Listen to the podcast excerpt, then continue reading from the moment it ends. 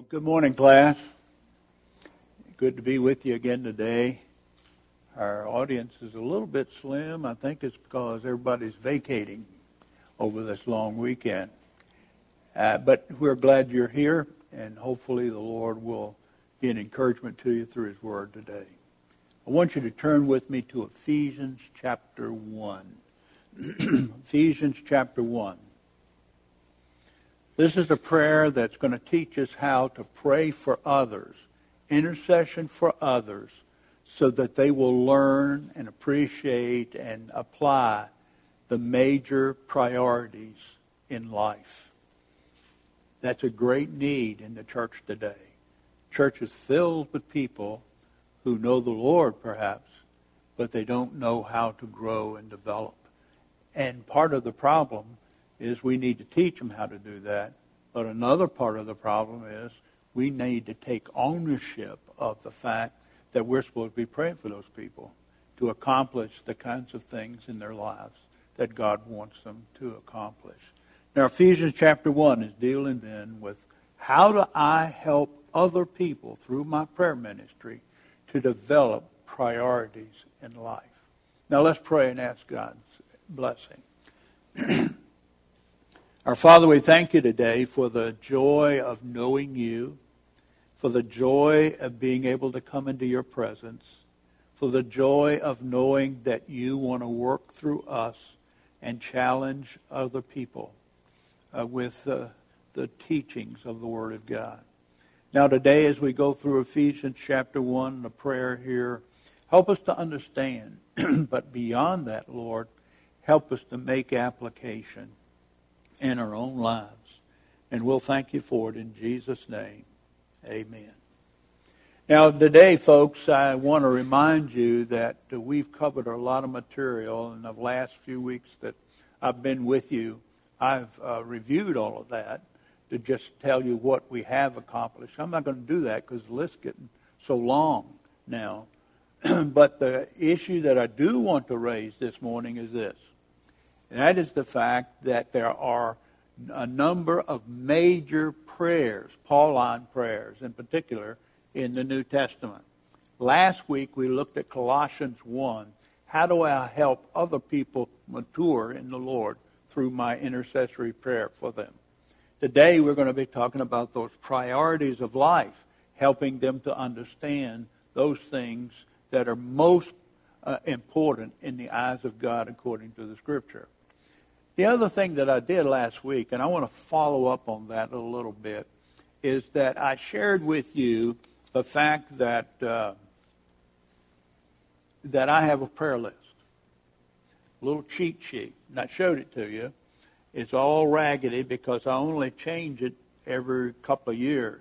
I do everything in pencil, and when somebody dies, for example, we had a brother-in-law that died this week on the operating table. Well, we scratch his name you know, we're not praying for him anymore, but we are praying for the family.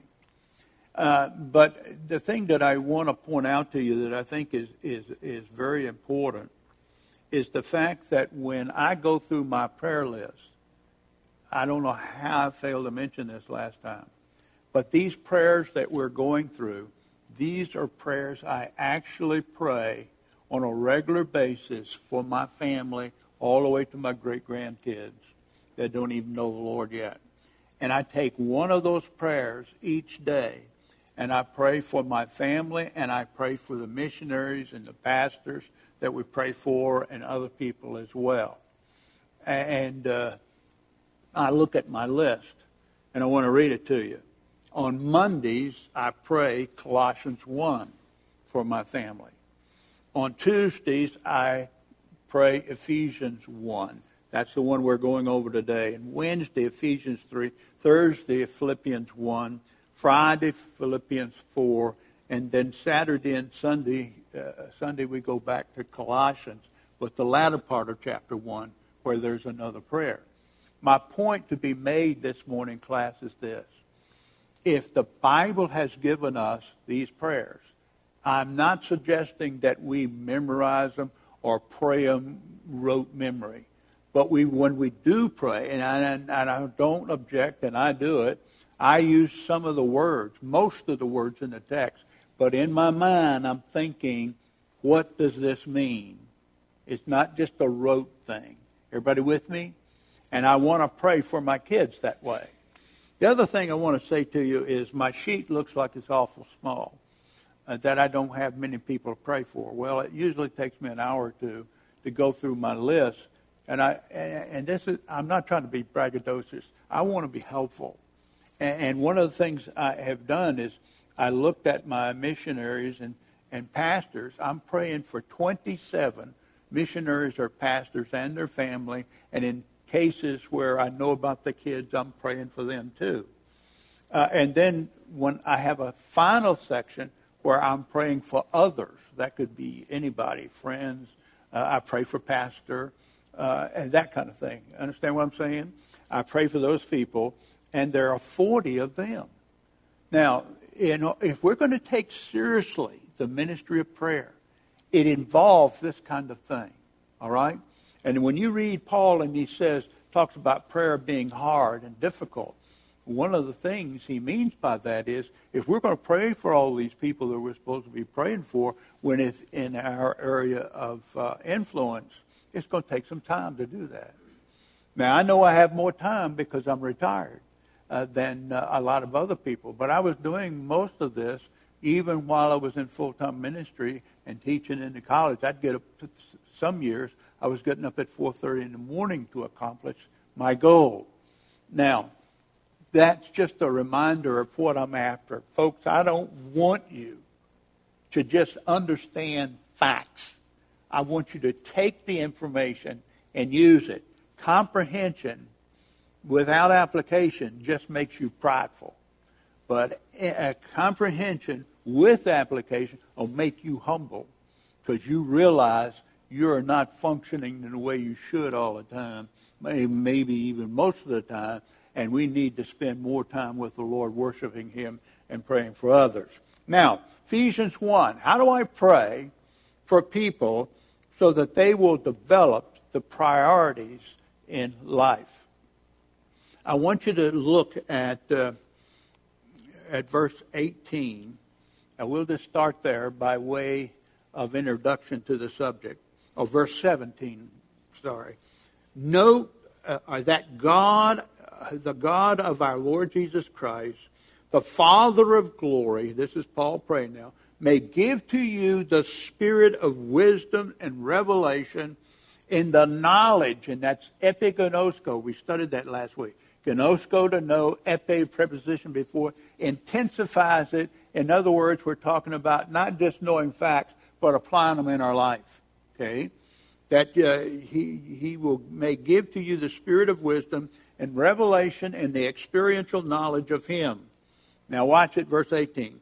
The eyes of your understanding being enlightened, that you may know what is the, watch it, hope of His calling, number one.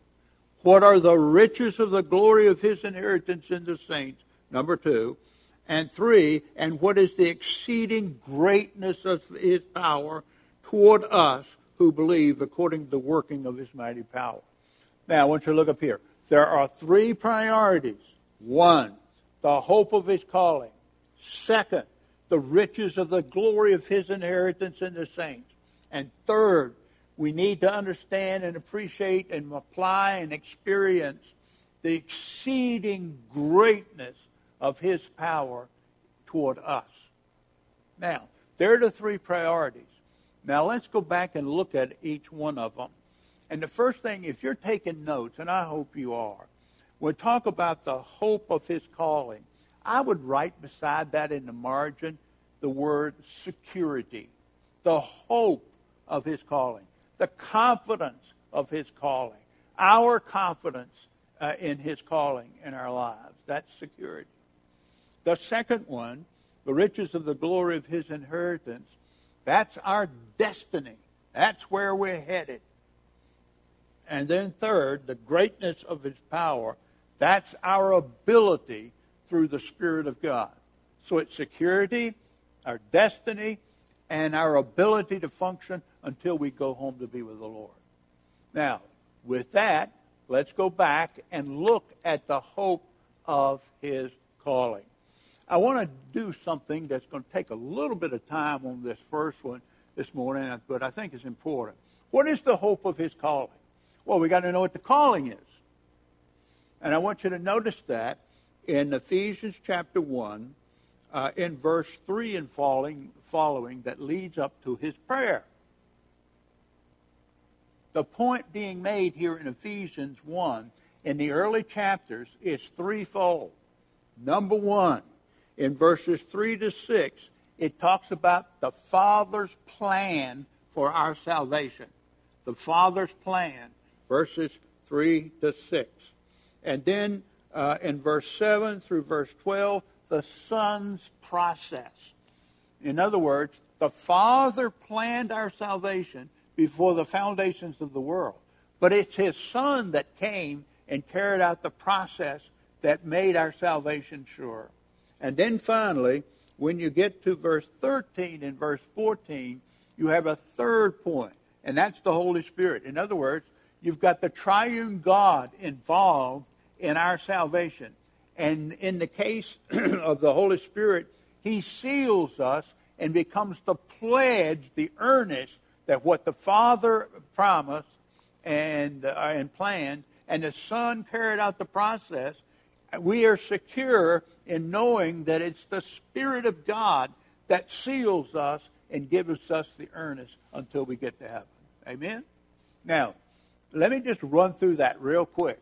This is the hope of his calling, our security. Look what he says in verse 3 of chapter 1 of Ephesians.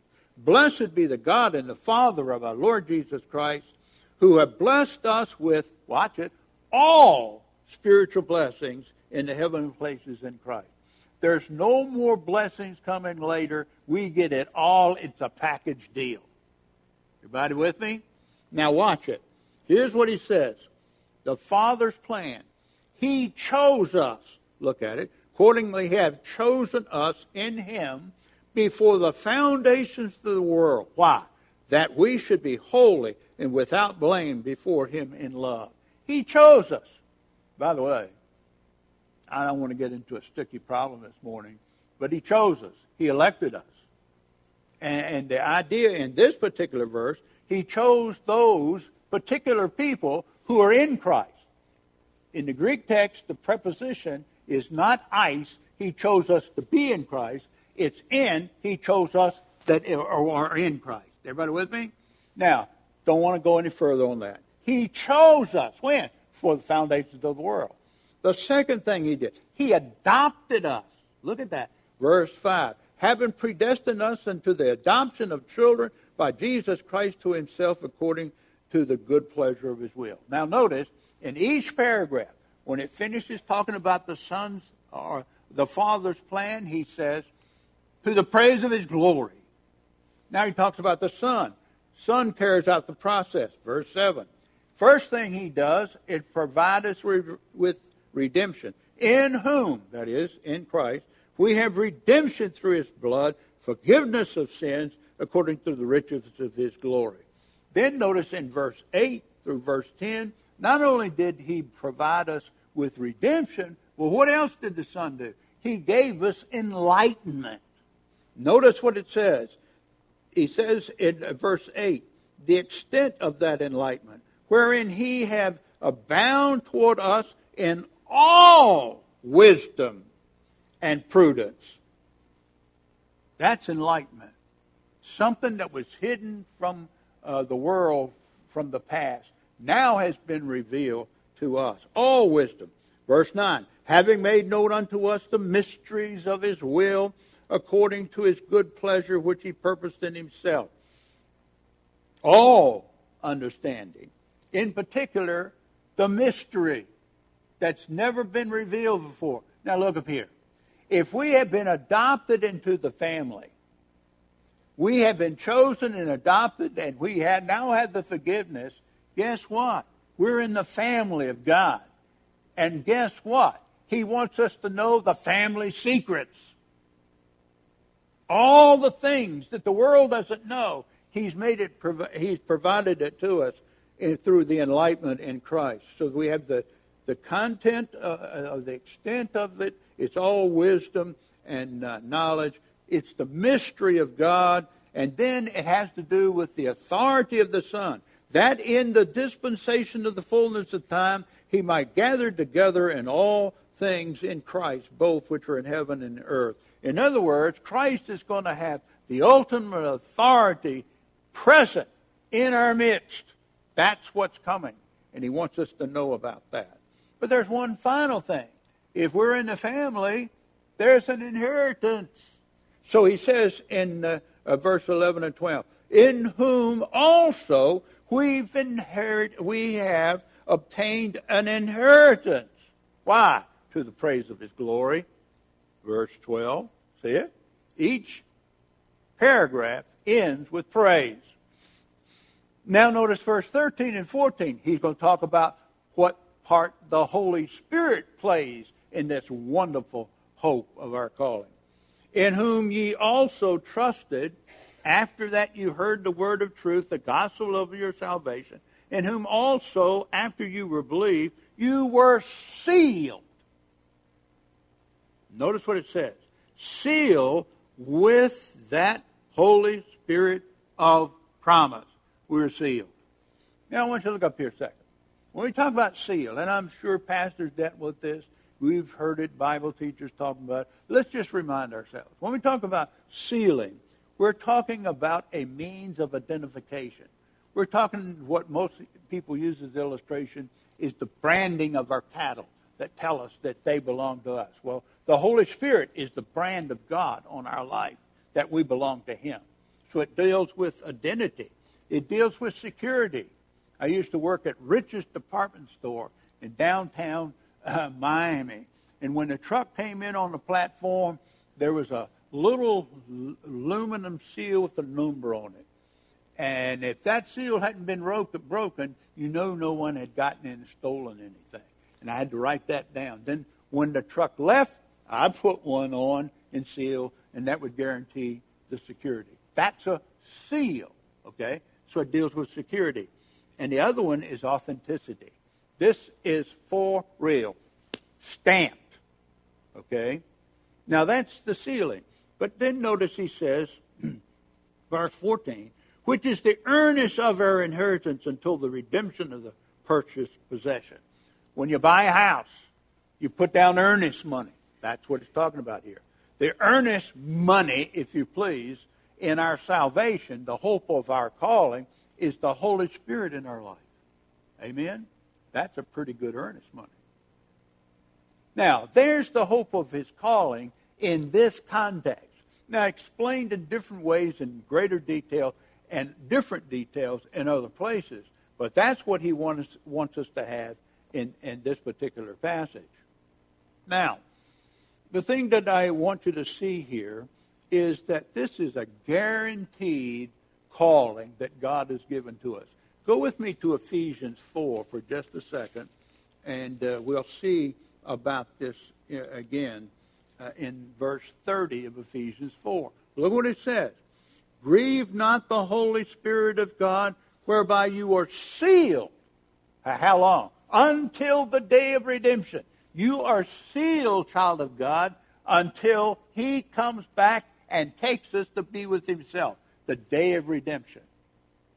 That's the hope of His calling. That's a tremendous thing that we have. So the hope of His calling is dealing with security. Now that's in the present tense, uh, or in the in the future tense. That is, in the future, we're going to get all of this. It's promised right now. We're going to get it in, in the future. And there's one other passage that I want you to look at with me, and that is uh, in uh, Titus chapter 2. Titus chapter 2. I've memorized this, this one because it's so important, but we'll read it together. Titus chapter 2, and I want you to look at verse 11 and 12. Look what it says. For the grace of God that bringeth salvation hath appeared unto all men. Doing what? Teaching us that denying ungodliness and worldly lust, we should live soberly and righteously and godly in this uh, present world. Why?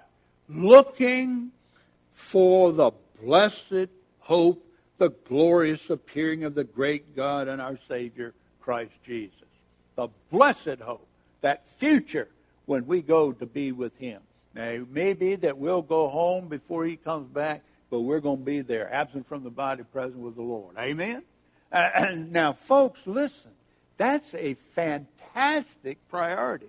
And if Christians would get a hold of this and take it as their own, take ownership of that hope of His calling, it'll change your life. Because as we are looking for the blessed hope, it's going to impact the way we live. If the President of the United States would come to our service and we were alerted he was coming, I'll bet you we'd be on our best behavior. You may not like all of his politics, but he's the president. With me? And so uh, special people come into our lives and we prepare them. We have dinner guests. We prepare for them. So the text says we need to have this hope. And folks, how do I help other people have that kind of mentality? My whole life revolves around the fact that one of these days I'm either going to go to be with him or he's going to come and get me. Guaranteed. How do I know? I'm sealed with the Holy Spirit. And I have the pledge, the earnest of his inheritance in our lives. Now, there's a, a present uh, dimension in this, uh, this hope of his calling. We've been talking about the future and ending up with a blessed hope. But there's, there is hope for the present as well. I'd like for you to turn with me to 1 Thessalonians. And I want you to look with me at 1 Thessalonians chapter 1 and verse 3. 1 Thessalonians chapter 1 and verse 3.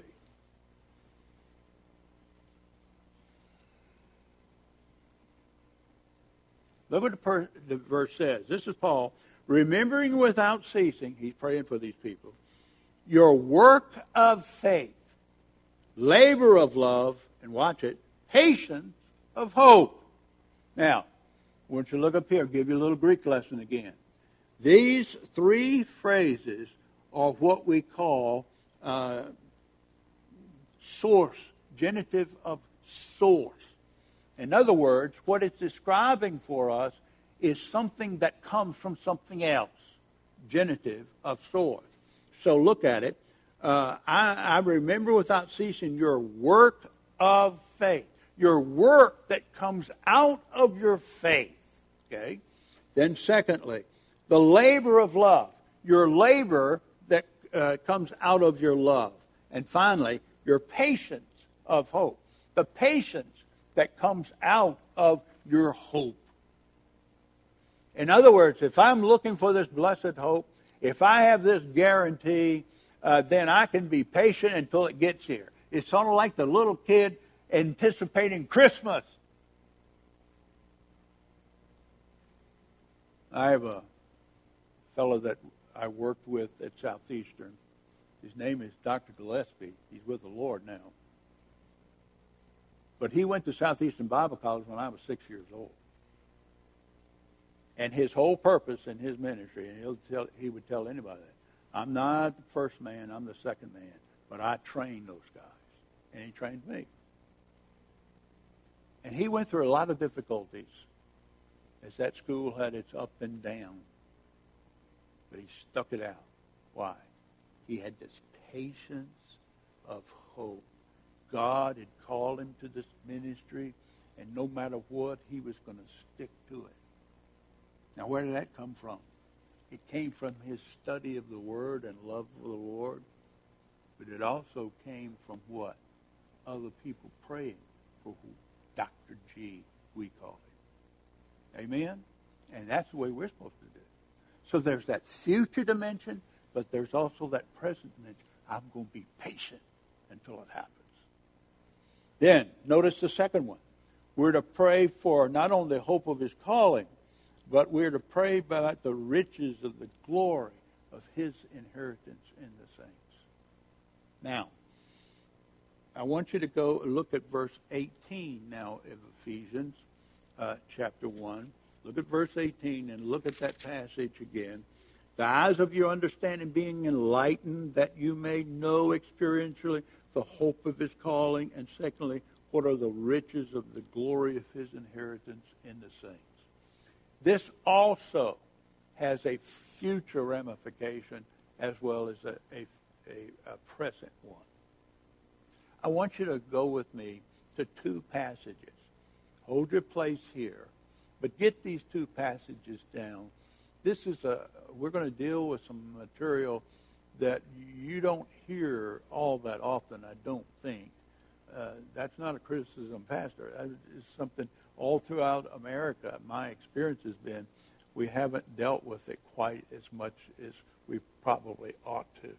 Now, I want you to hold your place here, and I want you to go with me to Acts 26. Acts 26. I want to talk about rewards for a minute. Acts 26. And we're going to look at uh, just a couple of verses there, if I can ever find Acts. I've got a new Bible here. I ought not to be using it uh, because my fingers won't catch like they're supposed to, but I got it. Now, Acts 26. This is where Paul is defending himself uh, before Agrippa. And he's explaining to him what happened in his life. And, and I want you to notice 26, uh, beginning at verse 18. Why am I involved in the ministry I'm in? Because I want to open their eyes, the Gentiles, and to turn them from darkness to light, from the power of Satan unto God. Why? That they may receive what? The forgiveness of sins and the inheritance among uh, those which are sanctified by faith in Christ, that they might receive an inheritance. Now, class, this is what I call the initial inheritance. Remember in Ephesians chapter 1, the early part of the chapter, Christ is the one that makes us heirs and co-heirs. We have this inheritance uh, through Christ's sacrifice for us. And when Paul talks about his calling, he emphasizes not only that they'll receive uh, the forgiveness of sins, but an inheritance. They're going to get that initial inheritance. Everybody that is in Christ, the moment they are saved, they have the forgiveness of sin. And the moment they are saved, they automatically heirs and are going to get their inheritance. Everybody with me? I call that initial inheritance. But just like you and I, I hope you, you are, not only do we have a salary that sustains us from day to day and allows us to, to do things in this life, but I hope most of you, or all of you, are taking some of your money, putting it aside in some kind of retirement program so that it is increasing. You get an initial inheritance, but child of God, there is also what I call additional inheritance. Additional inheritance. And it's what we call rewards. You remember that Paul in 1 Corinthians chapter 3 makes this statement. There's no other foundation made than that which is made, which is Christ Jesus. If any man build on that foundation, he's already got inheritance, he's already got forgiveness. Now the text is saying to him that uh, he's to build on that foundation. When he does, he'll get additional rewards. I want you to see that.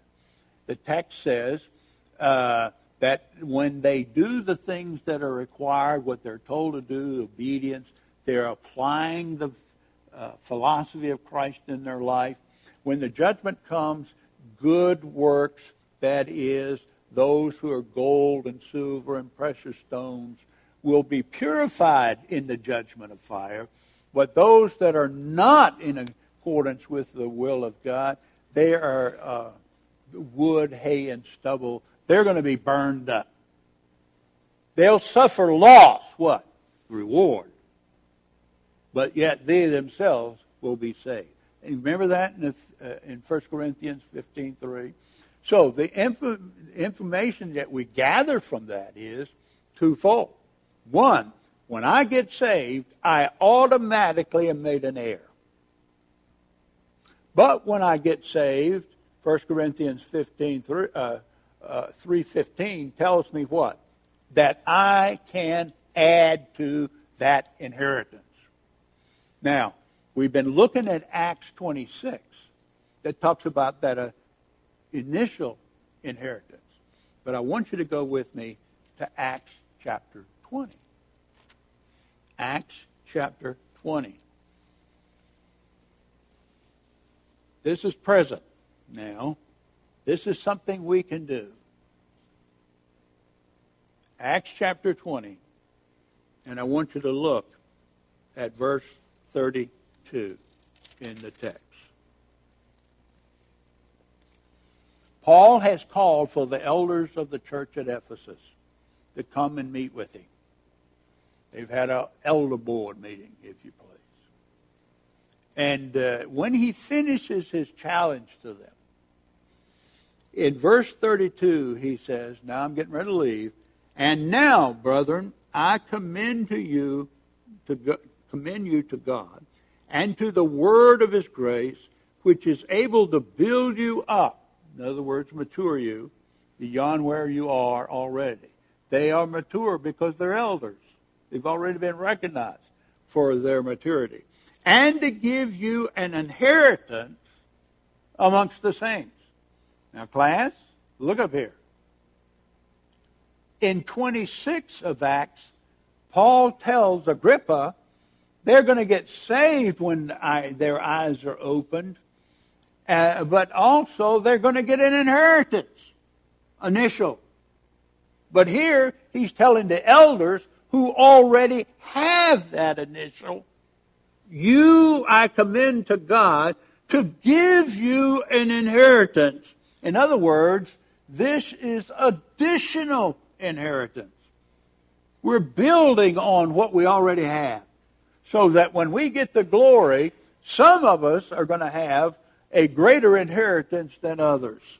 We're going to get what Christ gives us by his death on the cross, the forgiveness of sin. But my faithfulness to him will determine additional inheritance or rewards uh, for the future. Am I making sense here?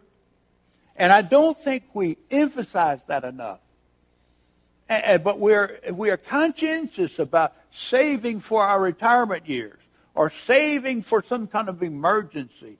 But what about saving or living or doing or obeying so that you enhance your inheritance in the future with the Lord? May I make an observation? I think that when we get to serve the Lord, we'll rule and reign with Him, Revelation. In what capacity? I think there's a hierarchy and it's based on how many more rewards did you get? Everybody with me? Additional inheritance. Now I want to stop there, and I want to take these two, the hope of his calling and his inheritance, and I, and I want to um, just kind of tie them together with a couple of illustrations that I think are very significant. The riches of the glory of his inheritance is talking about that our destiny in the future. The hope of his calling, our security, and the riches of the glory of his inheritance in the saints, our destiny. I, I, I want to emphasize that a lot of people struggle with this. They struggle with their security. They struggle with the fact that uh, they can know they're going to heaven when they die. And part of that is they don't understand the simplicity of the gospel. But there's something else I think gets in the way. We learn through experience of working with dirty, rotten, rotten, stinking sinners that you can't trust hardly anybody. What they say doesn't mean a hill of beans so often. You know what I'm talking about? And so we have things, for example, we can go to the store and we can get guarantees. Oh, right. I've listed a bunch. Promises. People make promises to us. Uh, they promise to pray for us, but a lot of people don't follow through. Uh, another one, oath of office. The president stands up and takes the oath of office to do what he's supposed to do and defend the Constitution and so on. Do they always do that? I don't think so. Uh, and then sworn in so that they can have uh, uh testimony uh, in the court. Do they always tell the truth? We know they don't. They get caught in their lies. Uh, what about written affidavits? Money back guarantee. Right. A handshake. Ah, that's enough for me. Uh, well, you haven't lived life very long. Am I making sense? And as a result of all of that, for example, when Betty and I went up to teach at Washington Bible College and Capital Bible Seminary in uh, D.C., and we bought a house, and then we were reminded of it when we sold that house to come back to Birmingham. That in Maryland, in Prince George's County at least, when you buy a house, you have to sign that certain things are true. You know how many pages of them there are? 30 pages. Where you sign X number of times, you initial here and here and here, and it goes on for 30 pages. Guess what? They don't trust anybody. Now, with that in mind, child of God, people have a hard time saying, okay, I have this security in Christ. Now, I know it's the Word of God versus sinful man. But it catches people and they get wrong attitudes about promises. I'll illustrate. When I was pastoring in Dayton, Ohio, oh, maybe once a month, every month and a half, there'd be a knock on my door at the church. And there was our trusty mailman. He had accepted Christ as a Savior, but he wasn't sure he was saved.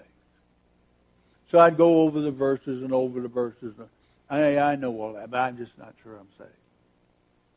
What I didn't understand was that he didn't know how to trust God like he should because he had had so many experiences with dirty, rotten, stinking sinners. And you say, that's not supposed to be that. It is. And there are a lot of people struggling. So what do we do?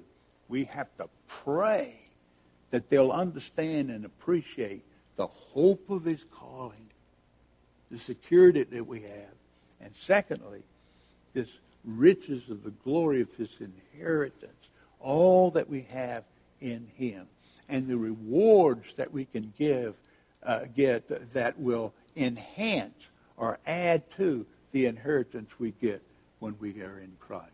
That makes sense? Now there's one more. I want you to look at it. Notice in verse 19a in Ephesians. And, third thing you to pray that Paul prays.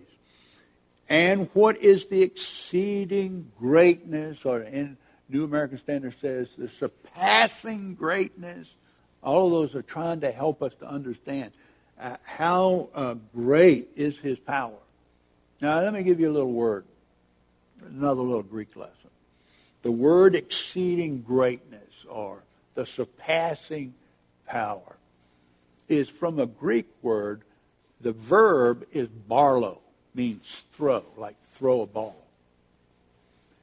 And there's a preposition attached to the front of the verb. The Greeks did a lot of that. Huper means over. In other words, he can throw the ball over the fence. He can knock a home run over the fence exceeding power. That's the word that's used here. So he's saying, let's pray. I'm praying for you. You need to be praying. What is the exceeding greatness of his power toward us who believe, according to the working uh, of his mighty power? Folks, people need to grow They need to come to church, sit under the Sunday school teachers, under pastors like our pastor, and uh, and so on. But uh, the other side of the coin is we need to be praying for each other. I must take ownership of your spiritual growth, and you must take ownership of my spiritual growth. Wouldn't it be fantastic if every member of Glen Iris Baptist Church understood thoroughly and was operating under the hope of his calling and, uh, and operating under the riches of the glory of his inheritance. And also recognizing this exceeding great and surpassing power that God has given to us. You know what that would mean? That power in us would force us, motivate us, allow us to go out and share with others. So we have hope of his calling, security. We have uh, riches of the glory of his inheritance, that's destiny. But the greatness of his power, that's ability. God given power. Now, how do we use that? When we pray for others, why are we praying that they will understand the greatness of his power? For two reasons, at least. One has to do with the future, and one has to do with the present. Each of these have a future and a present dimension. I want you to hold your place here, and I want you to go with me to Revelation chapter 20. Revelation chapter 20. And I want you to see what we're going to be doing in the future. Revelation chapter 20. And I want us to look at verse 6. Notice what it says. Verse 20, or uh, chapter Uh, 20, verse 6. Blessed and holy is he that hath part in the first resurrection. That's the resurrection of the righteous. On such the second death have no power, but they shall be priests of God and of Christ, and shall reign with him for a thousand years. You know, that used to be intimidating to me. What do you mean? When Christ is on earth, I'm going to be ruling and reigning with him. How am I going to be able to do that? Answer the exceeding greatness of his power toward us. Amen? That's it. But what about present? Also has a present dimension. And I'm just going to talk about these because of time uh, limits. When we talk about the exceeding greatness of his power toward us for the present, we've mentioned we'll recognize we have ability and we can go out and share. But there's two things present.